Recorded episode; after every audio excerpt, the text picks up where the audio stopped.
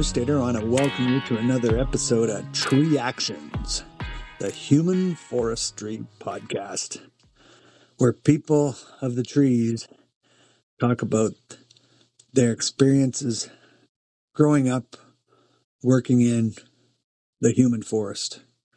Tree people talking about tree things.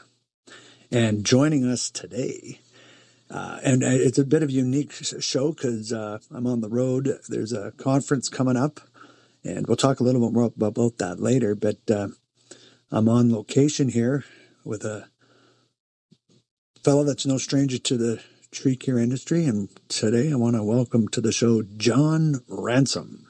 Hey, John. Hey, Dwayne. Tony. Good. Well, it's afternoon. Good afternoon. All good. And, yeah, welcome. Uh, Thanks for joining us. Yeah, and I'll just I'll just add like uh, Johnny has a we're we're on location here at John's house. I'm in one room, John's in another room, and and he has a couple of wonderful canines, and uh, they do get a little barky at times. So if any of you hear hear dogs in the background, it's uh, I you know I, I that'd be an interesting topic, but I, I find a lot of arborists, people in the tree industry, are dog people and cat people, and have pets. So if you hear some dogs barking, well, that's just uh, Oakley and what's her Ivy? Oakley and Ivy. John's dogs. So, John, um, we always ask people a little bit about how it all got started, and and how uh, how did you find your way into the human forest? Well, I would have to say, right from birth because I come from a little town in Vineland Station, which uh, third generation fruit farming area. We had about 50 acres of peaches, pears, cherries, sweet cherries, sour cherries. So I when you look back at it, I'm I can see where I was connected kind of at a very young age. And as it related to trees because that's a, that's that was our summer jobs every year was working on the farm and taking care of trees.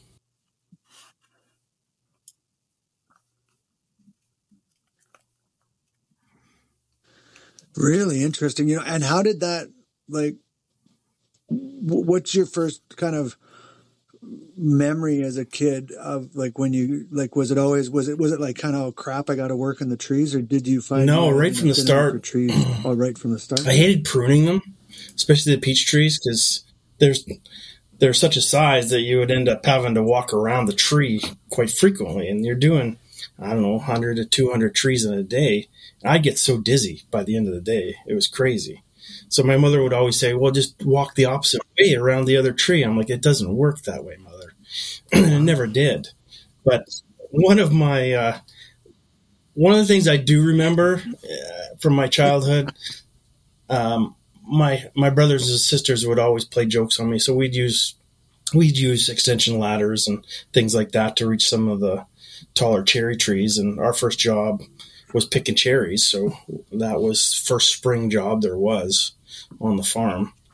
Um, and they would always steal the ladder out from underneath me, so I'd always have to figure out a way to get down. So that's kind of really, I would say, the first um, type of climbing that I would have done when it came to trees and in trees. I distinctly remember riding a tree down or a branch down one time in the cherry orchard because I was out too far on the limb and the whole tree just kind of fell over. They were older cherry trees in the orchard, but it but it scared the hell out of me, and I just kind of rode it down and jumped off when it hit the ground. I thought it was kind of cool. So, but I always swore I'd never be a farmer. but I ended up working with trees and went to school for trees. I actually went to school for my goal was to be a conservation officer, and I ended up getting connected into forestry, which led me into arboriculture at the end of the day.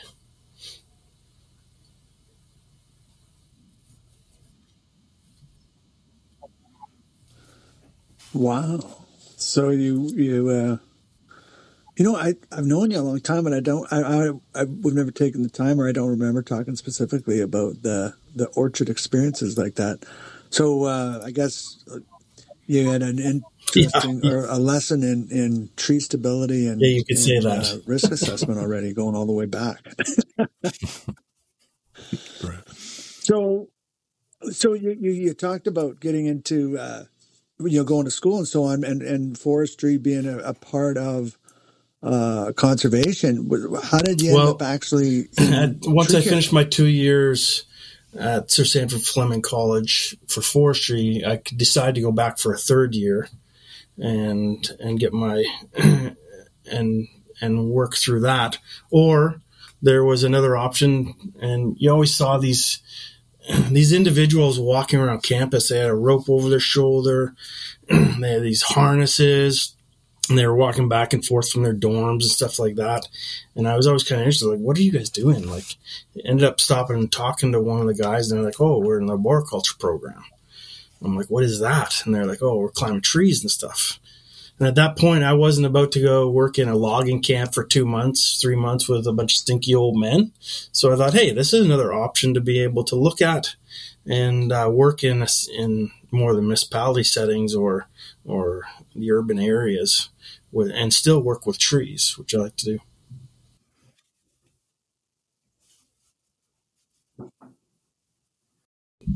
The urban forestry program was working at the same time, so you'd always see these guys walking around with ropes and harnesses down the streets. Like it was just an odd kind of look, and uh, and I ended up talking to one of them to find out what it was and all about. So then once once I figured out what it was, I went back to to school again to get the urban tree maintenance program that they offered.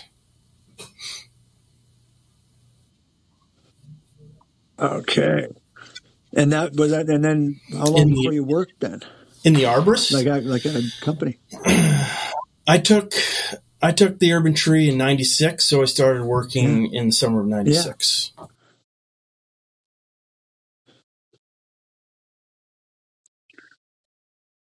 Oh, wow.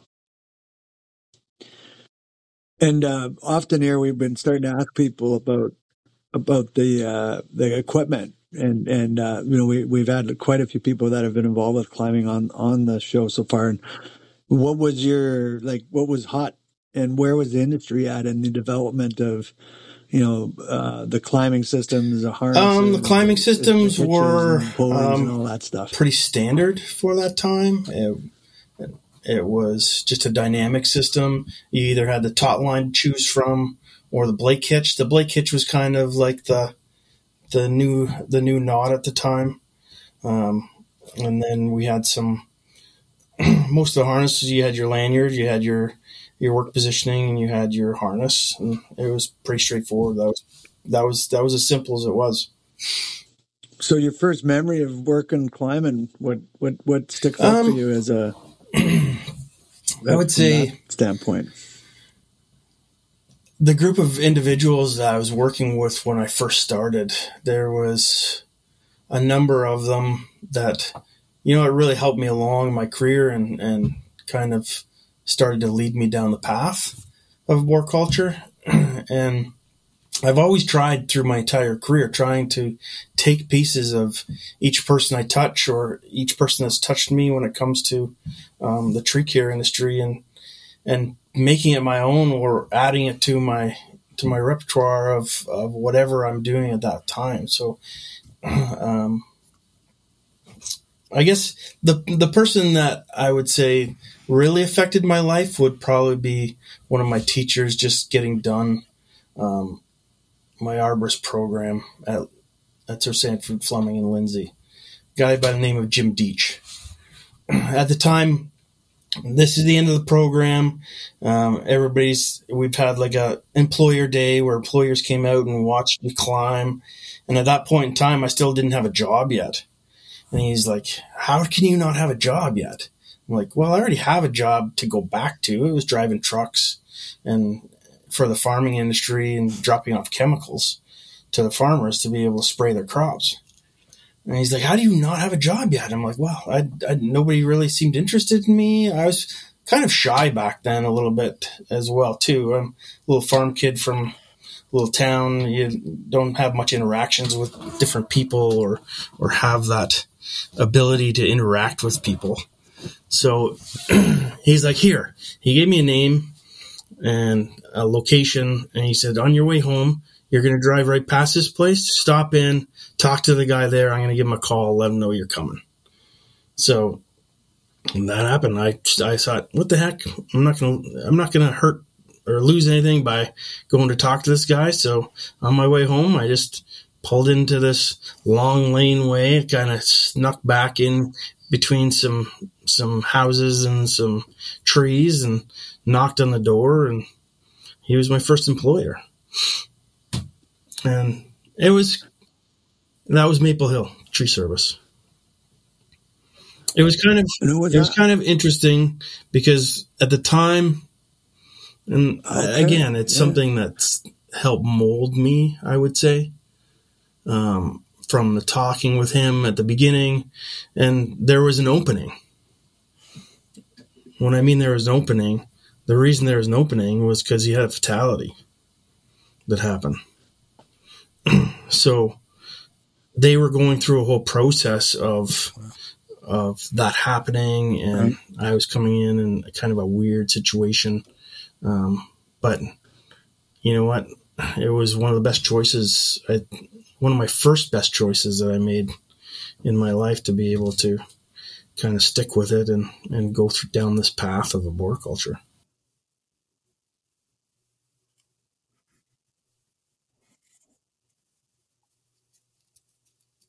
Wow. So you, you like right from the hop, you were introduced to the, the side. That was in 96. you know, that we, 96. you know, we came to learn much more about what year. So was it was, that? that was 96, you said? So it was, it, and you know, you know what? It wasn't things like that affect when, you, right? Like, yeah. And I knew when I started climbing because of how physical it was that I didn't want to climb for my entire life. I wanted to do something a little bit more but I needed the climbing aspect to get me to where I wanted to go or kind of my aspirations of what I wanted to do. And training was kind of those aspects back when I first started. And it was really that that kind of kicked me off to the fact that, you know what, if I can learn stuff and I can show people how they're showing me or teaching me, and I can take that to different people, then I've done some good throughout my career. And that was kind of like the early starts of. Yeah. Wow. You know, because it was, you know, we haven't, it hasn't, I don't think we've yet talked about it with anyone on the podcast, but, you know, when a close colleague and friend, Peter Donzelli, was killed in a tree accident in upstate New York, I was in 2000. And, yeah. Uh, yeah. and, uh, you know, you, I mean, you were involved with training at that point, I think, but you know that was really, really put the whole significance on the map of the kind of fatalities that are occurring in the arborist industry, and actually still are. But you know, you you were able to experience that, unfortunately, but yet it also absolutely benefit to you because yeah, I remember I remember being at that it's dangerous. Ken Palmer's place in Connecticut, and we actually had the samples of of Pete's tree and we were looking at it trying to figure out kind of where things broke and where the type of wood that he was working on and the lightning strike that came down. And it was it was pretty neat to be able to analytically kind of go through that process and kind of uh, as a group like it was just it was I think it was me you Ken and there was only one or two other people there because we were in I think we were out going to do another course somewhere else um, when we were start when we were with Arbor Master so yeah. So it was kind of, it was again, yeah. it was it was a friend in the industry, and yeah. Yeah. Pete. I always remember Pete at the bottom of the work climb before I went to ascend up into the tree, and, and it just he's just he was just that guy there, right? That that's the face that I remember at the bottom of the tree when climbing the internationals. It's like here you go, here's your setup, away you go, and away you go. So it was it was hard to go through that a little bit. Then it reflects back to some of the some of the um, moments in your life before that, right? So, sorry, we're getting a little deep here. yeah, yeah, for sure.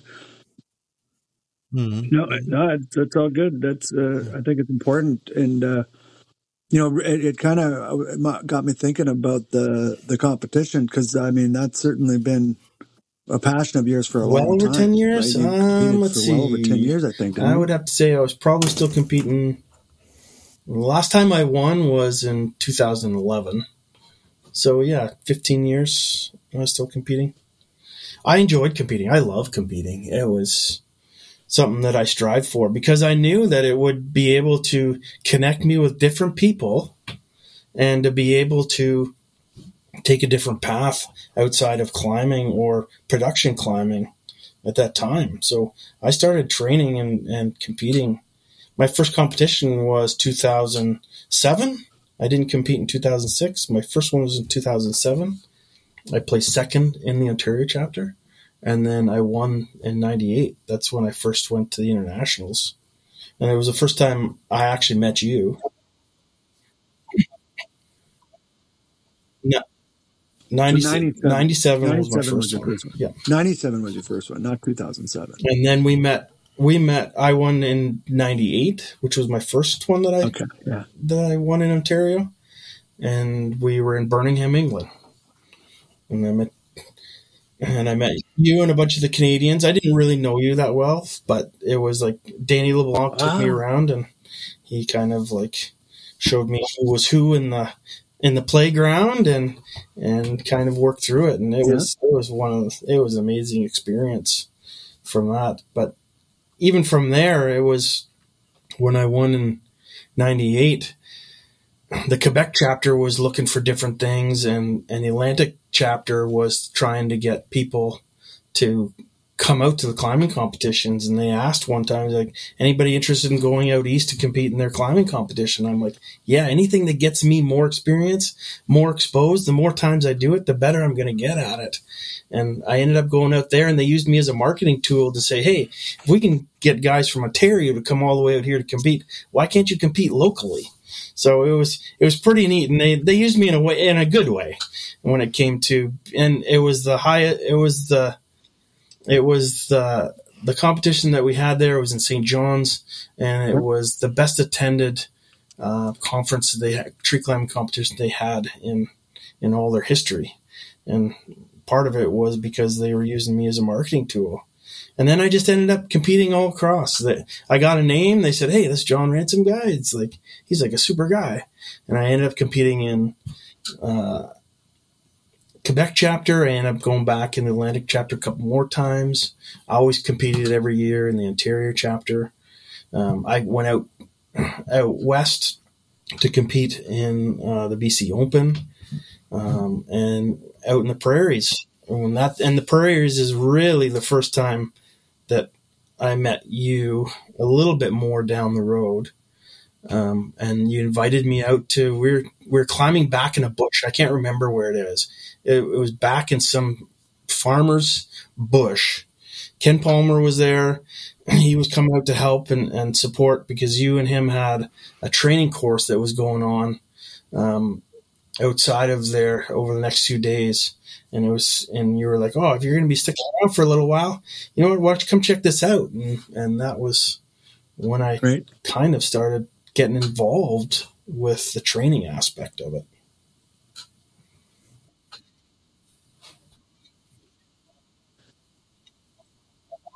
Wow.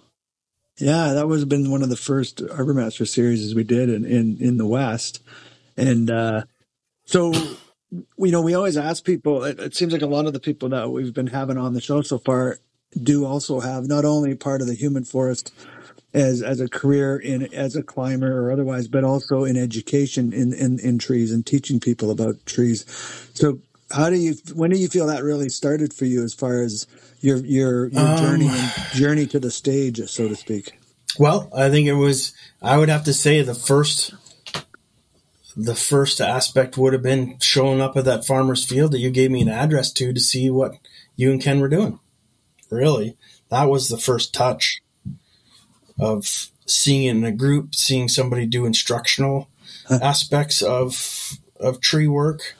Um, yeah, we had Humber College and stuff at home, but I wasn't involved in that until a little bit later on, where they have an apprenticeship program and an arborist program. So I guess the first time would have been out in that field, dropping poplars, and and taking that course. Yep. Just kind of hanging out, seeing what was going on. Right. How did yeah. it evolve for me?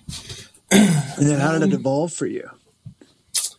Well, I think it it was you, Norm, yeah. and Ken Palmer, and then you kind of we kind of talked and we did some stuff, and you were coming out um, to Ontario to do some stuff, and and we started just connecting more and more. And the next year, the climbing competitions connected again, and it just through the climbing competitions and through just meeting up with each other because if I wasn't competing in the internationals, I was there helping a lot of the time. So I would still connect with the same people that were always in the in that kind of realm or that group of people. So it was it was and the climbing competitions you just learn so much. It was amazing. But to to learn from you and Ken and Rip and Norm St. Jean, it was just like that that was where a lot of my training started was with with those three and Norm as well. And when we were working a lot more in Canada, so it was really just you and Norm that were doing a lot of stuff, a lot of stuff in Canada, and and that's where I would start to hook up and come out and you know what help out or do whatever was needed, carry bags, whatever. I was a bag man. I didn't do that at all because you know what. I had a conversation with Andrew Hordick one time. Yeah. We were getting on a plane. We were going to do a training seminar out in uh, Winnipeg, and we were both kind of pretty new at it, and we were both pretty pretty eager to learn. And we were sitting on the plane together. He's like, "Oh, I don't know. I like, I don't know if we should do this." I'm like, "You know what, man? If if anything, you've saved one person already." And I said, "That's yourself." Because you're willing to go and learn something new, or to learn to try to try to learn something above and beyond what you already learned. So if anything, you've already saved one person, and hopefully, we'll save a bunch more people down the road when it comes to working in trees and spreading that knowledge and, and providing them with choices. Wow. A lot of the companies and a lot of the people didn't have choices to be able to learn from, right? And us traveling around and being able yeah. to do that and bring things back, I think was, to me, anyways, that was to be able to do that and, and be that vessel to be able to do that you know what? I'll take that all day long.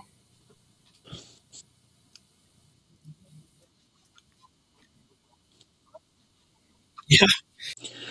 You know, I know one part of your journey took you overseas all the way to Singapore. How, like, like that, from that time on that plane with Andrew. Well, to, I think I, I Singapore, like everybody else was busy, and I said yes.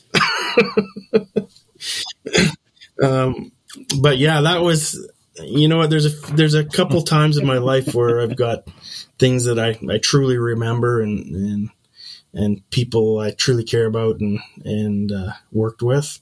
And Singapore was one of those trips. It was just like it was it was an amazing trip. I got to and again, I, this was pretty young in my career, and it was with Arbor Master, and I got to go with Ken, or with Rip Tompkin out to Singapore to train the Singapore government people how to climb trees. It was it's pretty neat, and to go somewhere, like I said before, a little farm boy out of this little town of, of 500 people to be flying across the oceans and go over to Singapore to be able to do something like this. It, I was just like, I was in awe especially with Rip. I, I watched Rip climb before I even started climbing and saw him in Salt Lake City, Utah. And I was just like, man, that's a pretty cool dude. And next thing I know, a few years later, I'm hanging out on a plane with him in, in Singapore. Now, it wasn't always roses, I'll tell you that much in Singapore.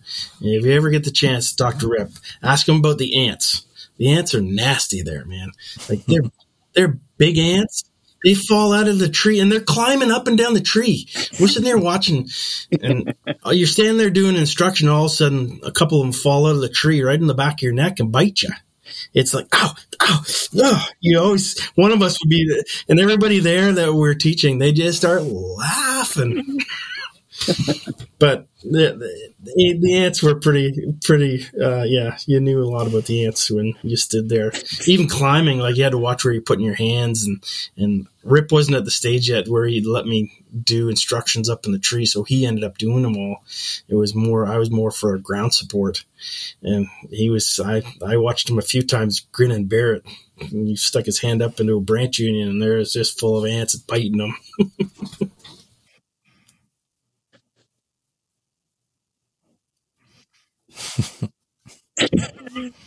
That's great. You know, Johnny, you, you talked a couple times about being the shy farm boy. You know, I, for people that might listen to this that wonder how they could ever, you know, get to such a place, like to be able to travel and train, like, you know, is are the opportunities still out there for people that want it? Is it no, still absolutely? Like, there's you know, how, there's all kinds of avenues like that, that, and said, hey man, how can I get to do and ways like to be able to get there. Just my way, the way I took was a little bit um, out of the norm because it was through the climbing competitions. And when I started climbing, I was I realized that I had a, a, a pretty nice skill set um, with only doing a very short period of time. So it was I, I saw an avenue to be able to you know what get on to um, the podiums and get me recognized to be able to do those types of things, and it got me recognized. It, it, but in kind of a bad way when you when you look at it at first. But and what I mean by that is, I was only in the industry for two years before I won my first competition in Ontario, and I talk about this in some of the training and stuff that I used to do. It was like they put me on a pedestal because I won a climbing competition. It's like, oh, you're the best in Ontario. It's like, yeah, but I don't know anything really. And so I either had to fake it uh, or I had to learn more to be able to um, know what I was talking about and actually get respected through um, the climbing competitions and people that I talked to. So it was, so I, I decided to find people that were like minded like myself and to be able to really just kind of connect with them and be able to learn those types of things. And that's definitely where you came into play, like as a mentor and one of my best friends. Well, thanks, Johnny, and uh, and likewise. Uh, you know, we were we were in your office earlier today, and and uh, I was looking at some of your medals, and you know, I I, I was at that con, Yeah, but I don't right. remember the, the details. Like you got you placed third in the work climb in Pittsburgh, correct? Well, it was an interesting day. Now, Um, tell everybody what you told me about that day. Uh, I was I was never a bride. I was always kind of a bridesmaid, I guess you could kind of say. I was always just out of the top five. I was just on the cusp. But that day was one of the one of my most proudest days for myself as an individual um, with the work climb. I believe it was a big sycamore or a London plane. I think it was a sycamore. I was the first one to go. I dropped first. I'm like, oh, are you kidding me? Like seriously, first international work climb? I'm like, okay. So I got up to the top of the tree, and the one thing I said, I got you got nothing to lose, dude. Just go as fast as you can and as smooth as you can. And I ended up setting the time for the day, and my time stood all day long until the last two competitors, of course, Mark Chisholm and Beth Strausser. so I ended up placing third. And for those of you who don't know them, they they are amazing individuals and, and they're amazing climbers. Definitely people that I, I looked up to throughout my climbing careers and, and being able to talk with them and, and climb with them. It was pretty amazing.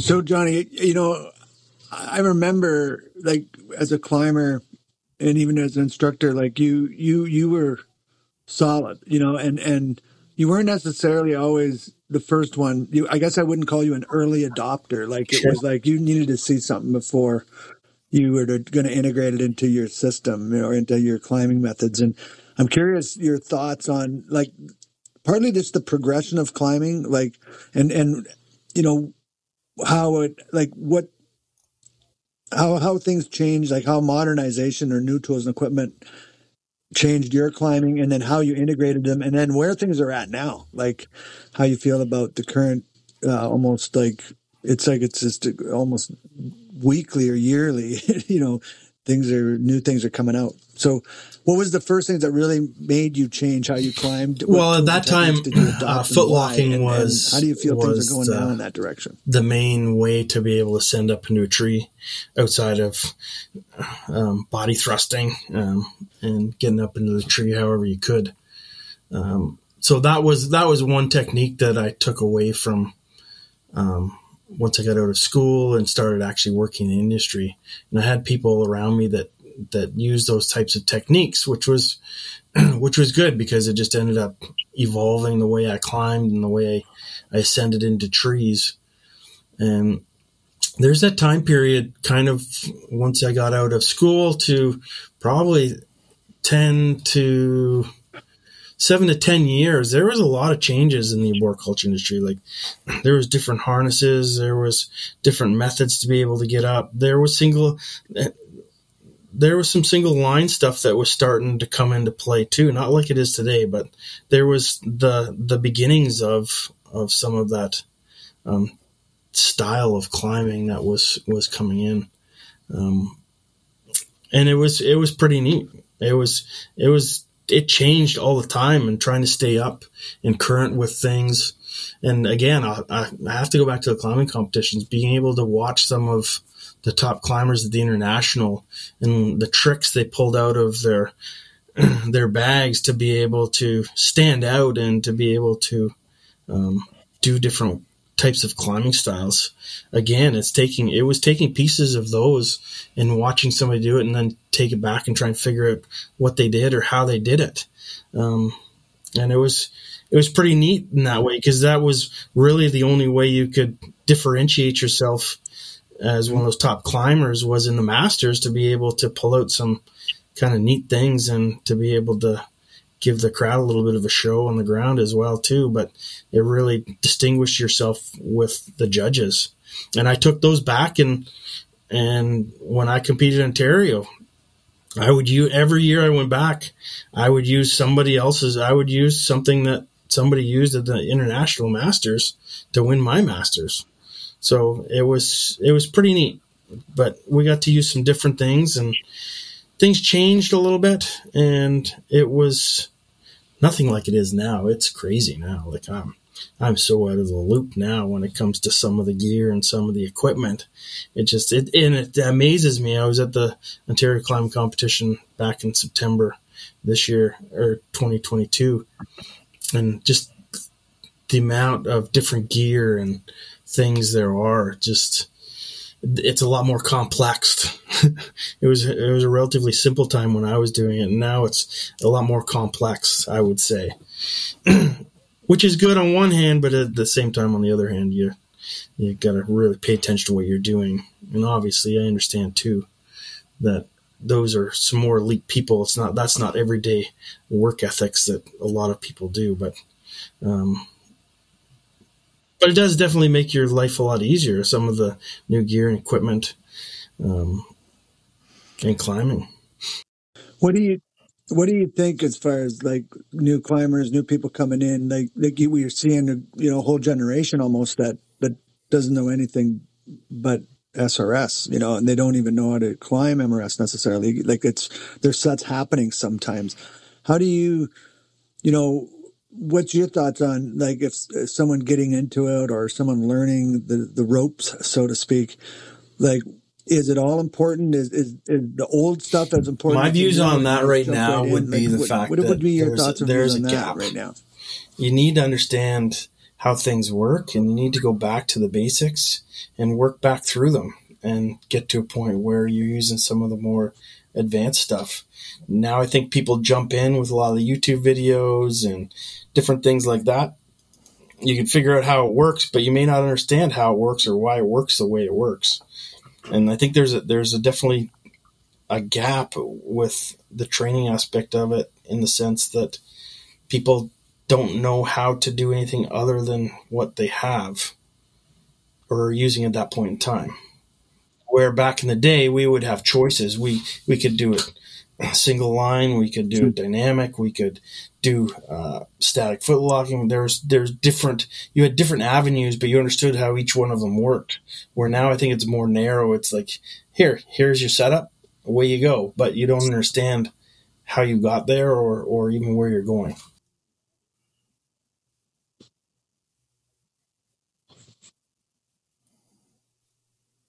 Right.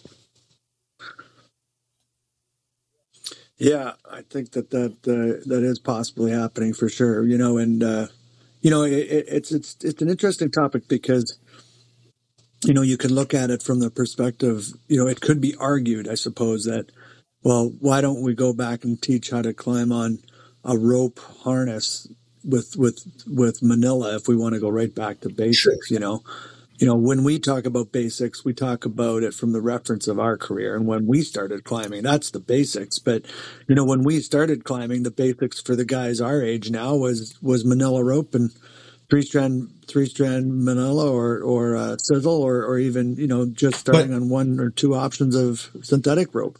So, um, you know, it almost like the basics maybe is is moving rope versus stationary rope, but uh, you know how well, what's your view on when you talk about where we were and, and where we started, and but we were always taught the history. Whether you were taught to actually how to use it, there was still that piece that was part of the history, and you understood the before, and then the current, and then the after, or where you potentially go.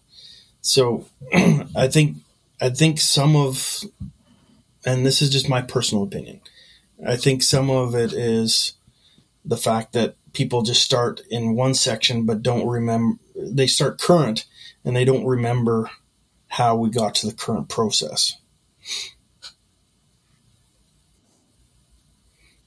But it was always there in the background, right? You always had that history. You always had that.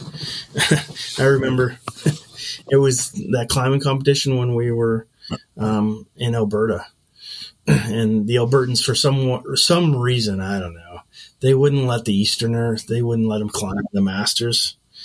So they said, "You did good today, and but we're not going to let you climb the Masters," which was fine with me. I was okay with that. But I got to watch the Masters, and Frank Chips is one of his earlier climbs, and it it just proves a point in the fact that he climbed up, got into the tree, and forgot his split tail on the right. ground.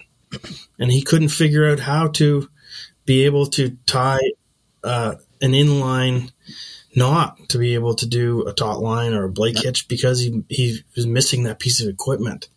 And I think a lot of people, if they're missing that one piece of equipment, and everything comes to a standstill for them and they just can't proceed.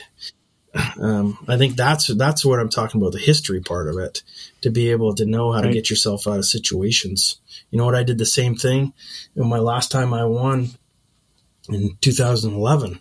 I forgot my hitch on the ground, and I'm like, oh, now what I do? Well, I tied an inline Blake hitch, and away I went, and I still ended up winning. So it's it was it was a pretty it was a pretty neat aspect, and everybody knew it too. They like knew I forgot on the ground. But but that's the difference between knowing and not knowing. And Frank wasn't at that point yet of knowing, and he was taught by great people, but they didn't give him kind of the history lesson behind it. No fault to Frank. He's an amazing climber. Love that dude.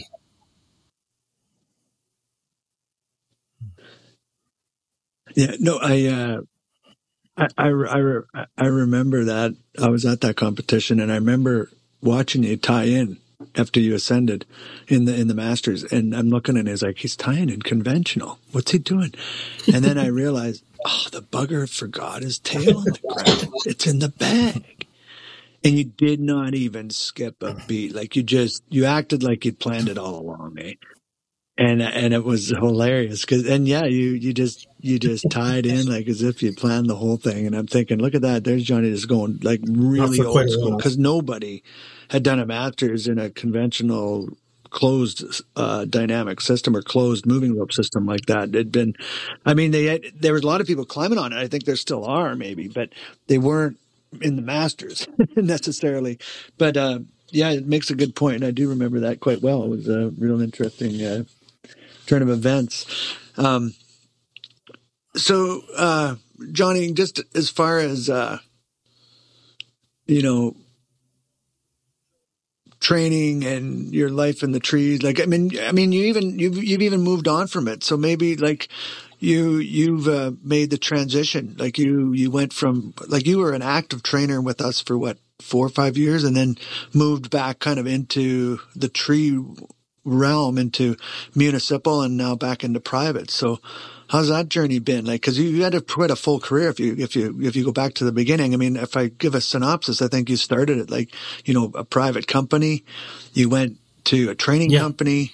Then you yeah, went was, to a municipality. It's been a pretty full career. And, company. You know what?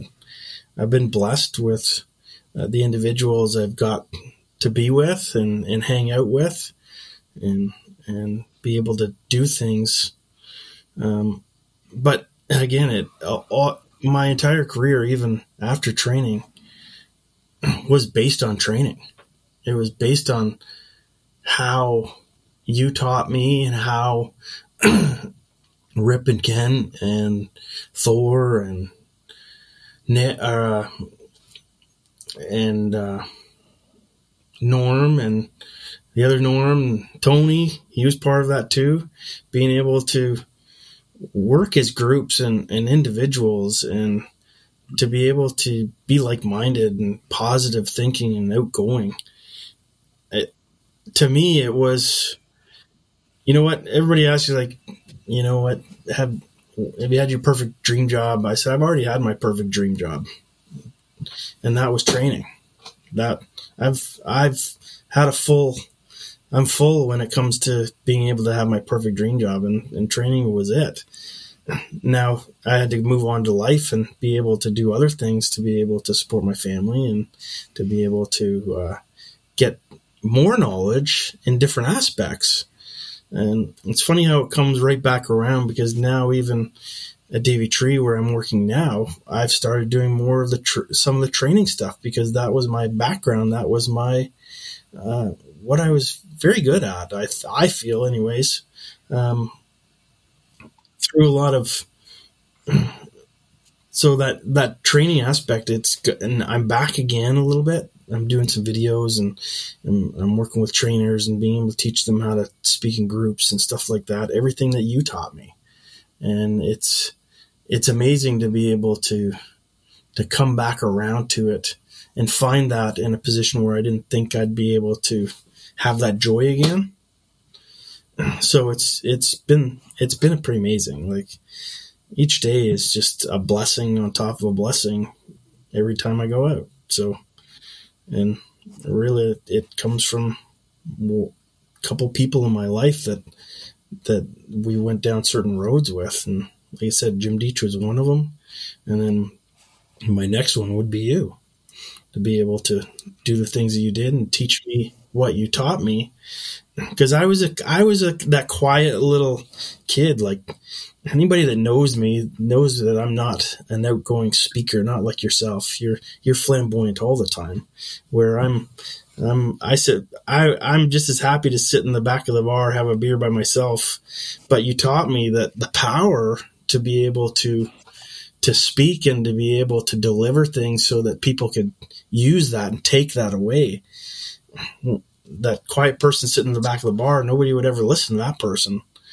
But you to be able to get me to find my voice and the way you taught us how to teach and and how to um, express ourselves, it was it was pretty amazing and it was it, it was life changing for me for sure.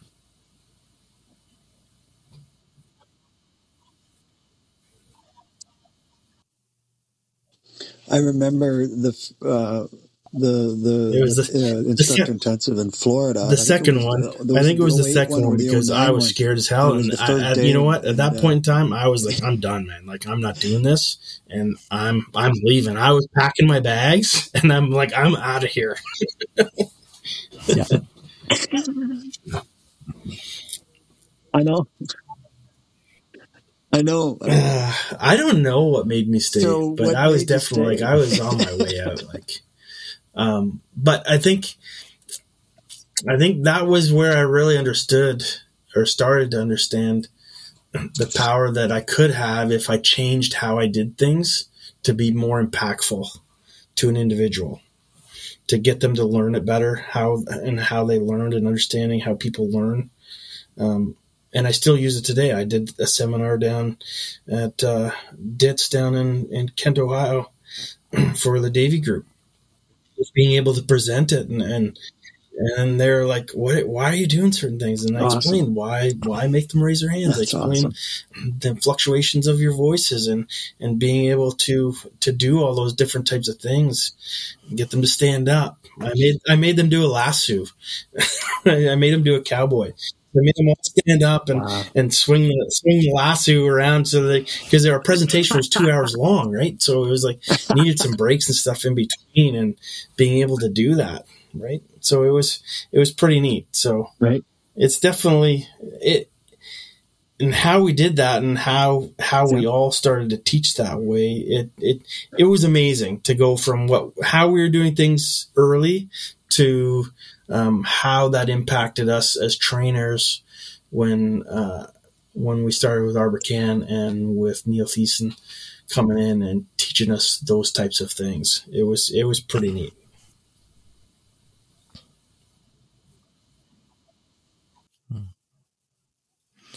Those trainers, those trainer sessions around 2008 and 2009 were really interesting because I think the timing was such that, you know, we were sort of this interconnected group. I'd known you briefly, Johnny, and, you know, Dwayne I'd known for a couple years. And, but we, it, it brought us all together and it really kind of, for me, and I think for a lot of people too, it, it, it took that disparate group of individuals and gave us kind of a single unified way to, to train, you know, and it, and it really, the ripples from that spread out, you know, like a lot. And there's been a lot of people in, inside, outside the organization that, you know, I, I'll, I'll go see a presentation now in arboriculture and I watch them run the formula, you know, that we were working on in 2008, 2009. And I know that that ripple is carried out, but it was just a really interesting time right then. You know, as a, a friend of Dwayne and ours, Amanda would say, you know, universal timing. It was really, we were all, I wouldn't say we were all kind of wandering around lost in the wilderness, but we are all kind of just wandering around, sort of connected. You know, some of us were doing this, some of us were doing that. And we wanted to do better, but we didn't quite know how to do better. We were all pretty good technicians. We never lacked for skill, you know, and that's not to pat ourselves in the back, but we were a pretty good group of arborists. You know, we, we knew the work. What we didn't know is how to explain the work to other people very well. And, uh, and then, uh, yeah, once we got that, that, you know, from that 2008, 2009, I think really kind of solidified it into a, into almost a culture, I would say. You know, it was really, really interesting how that, how that worked out that way. And, and those bonds still exist to this day.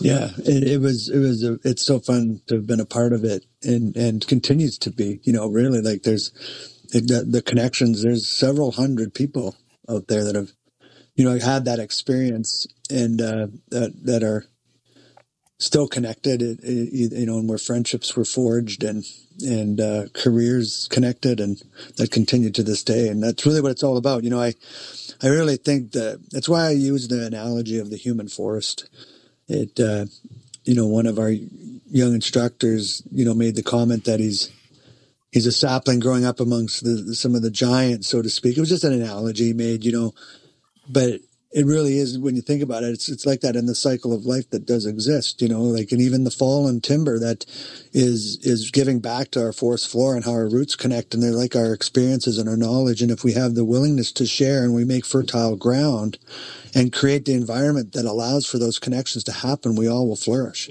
and we can share that energy and strength. And that, that's, that's basically what I mean when I'm talking about the human forest and, and what a, you know, kind of the whole concept of this podcast was to just listen to people talk about those connections and those experiences and, and, and share, you know, just continue the web of connection through this medium.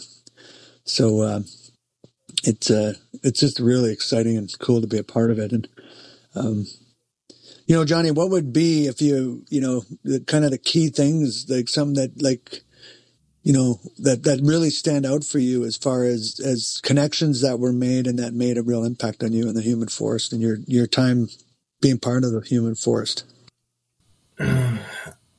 well, it, it goes back to just what you were talking about, like knowing that, that I had a little hand in part of the beginning and to be able to touch as many people as I've been able to interact with and to be able to share information, stories, and get connected. Um, it's it's amazing. You still see people nowadays every once in a while, and it's like, oh, remember this? And you go back to those stories, and you go back to those those moments in time, and it's just it's simply amazing. Like, um, I, I all I can say for myself is that I'm I'm at a point where you know what? Every day is is just whipped cream on top of the sundae. What would be your highlights for how the human forest has impacted your your life? It it it affected it through my entire career. Like it was knowing that I was had a small part in some of the beginning of the training, um, and being able to touch people lives in different ways. And the amount of people, when you go back to think about how many people I've taught over the last 20 years, I tried to go back and figure it out one time and it was just too many. It was, it was well over 20,000 people that I've probably connected with, um, in the arboriculture industry through either Humber College or through training with um, NATS, training with Arboriculture Canada, training with uh, ArborMaster.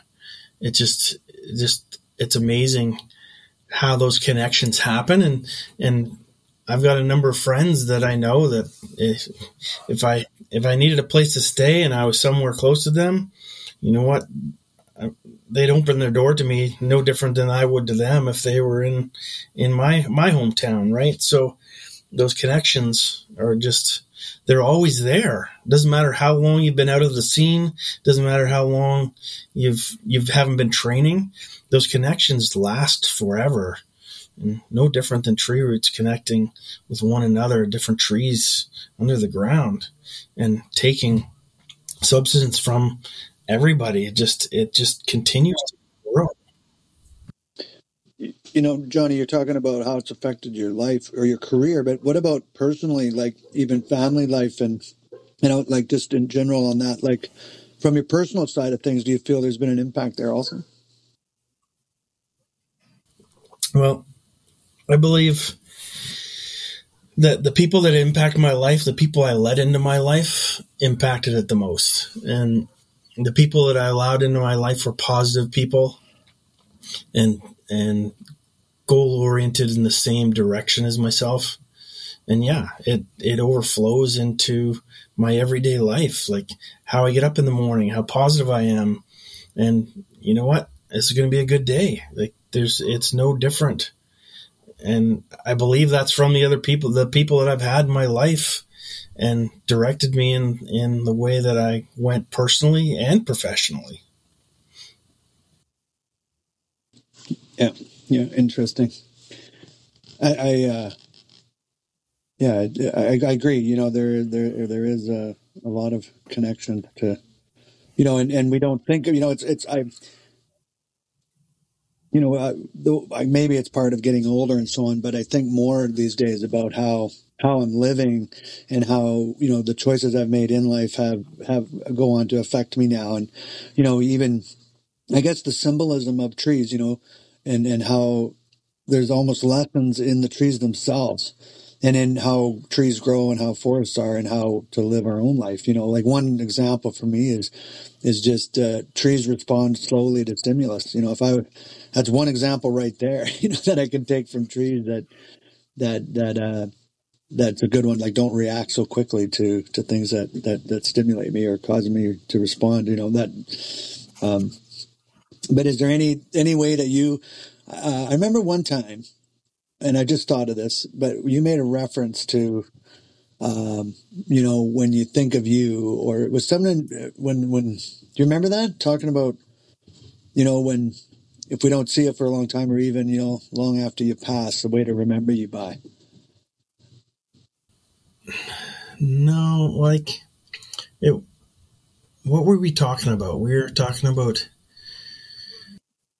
Well, you know, you're getting back to this the the hard thing to talk about in this industry, fatalities and passing away, and uh, you know, and when I go, guys, it, it, was a it was a touching moment. Like we were having a meaningful talk about the hard stuff. And uh, do you remember that?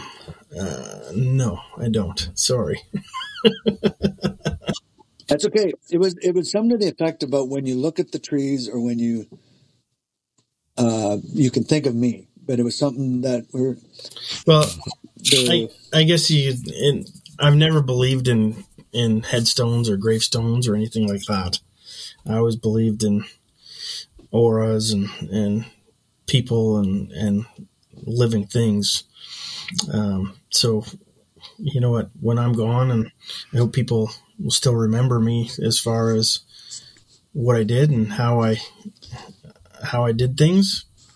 And just in the, in the sense that, you know, I tried to be the best person I could every single day that I walked on this earth. And you know what? If you want to talk to me, you don't need to go talk to a stone. You can look up in the sky and talk to the stars. You can look at the trees and the wind blowing through your hair. I'm there. So I'm always there, always will be there. Right. You know, I, I, um, I, I'd, I'd like to just, we haven't, it hasn't come up yet. I don't think Tony with anyone else yet in the, in the podcast series, but uh, I know that you and Bruce were really close, and uh, and and not only like you and Bruce, but then your wives became close, Lita and Yvonne, and and uh, you know maybe we could finish off this our session, our time together here for this particular podcast, and we'd be happy to do another. Is uh, is how is how do you feel that you know Bruce? He was definitely he was a, he was a giant in the forest. He was a tall tree you know, he he's fallen now, his tree, but he's he's he's still very much a part of the forest floor, part of our forest, part of the what's feeding us all still. And and maybe, you know, how is how is there that example of his your your connection to him personally and professionally, how that's carries over for you today? Well, professionally, you know what, Bruce Smith is. I just I still think about him a lot. Anytime I'm in Florida, I go and visit him. And the trees that we worked in and worked around, be able to reconnect, I guess you could say. Um, haven't been in a while, need to go again. But at the end of the day, again, it's just, I go back to that positive individual and the choices and the people I choose to be around, he was one of them as well too. And he was, no matter through everything that he was going through, personally and professionally, he was just always a positive person. And we went through some stuff with him, and now he's he's helping the younger generation in the forest grow tall and strong. Yeah, I think uh, I think of Bruce often too, Johnny. Like uh, oftentimes I find myself doing the old "What would Bruce do?" situation. You know, you find yourself like, "Oh my, what would Bruce do here?" And uh, and I think of him often, and uh, and it's cool. I you know I I miss having him around, but I also realize that he's still here, and you know, just some of his. I mean, every time I step up, you know, and, and before a group of people to speak, I think of so many lessons that that Bruce taught me at trainer and then and then later on just working with them doing training and stuff and they're all just so valuable. Um, you know, just like I said, just a giant and then you know, he's he really started the idea, gave us the terminology of the ripples and and how life travels through and stuff. And it was it was, you know, I, I have written whole series, you know, short stories and things based on those ideas and stuff. So, you know, yeah, that you've talked about it a couple times through the podcast and and the ripples and uh, the day Bruce brought that out to us as a group, it just it just hit everybody like square in the forehead and just went, oh yeah, now I get it.